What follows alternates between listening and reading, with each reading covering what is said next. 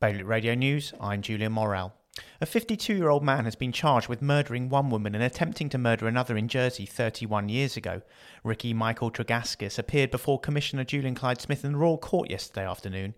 He stands accused of the murder of Barbara Mary Griffin on the 2nd of August 1990 in St Saviour.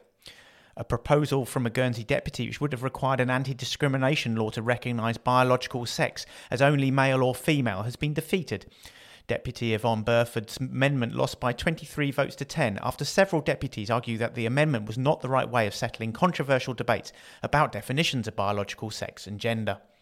Fake fo- Facebook romances, email hacking, and dodgy investments have seen people in Jersey scammed out of £100,000 this year.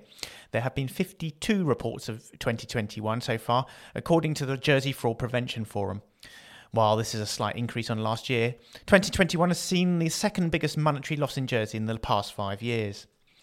The states of Guernsey have ruled that a new anti discrimination law must not interfere in the right of employers to favour applicants who hold religious beliefs when appointing senior leaders at faith schools. Only three deputies voted against the proposal.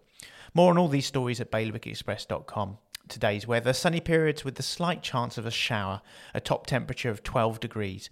Bailiwick Radio News.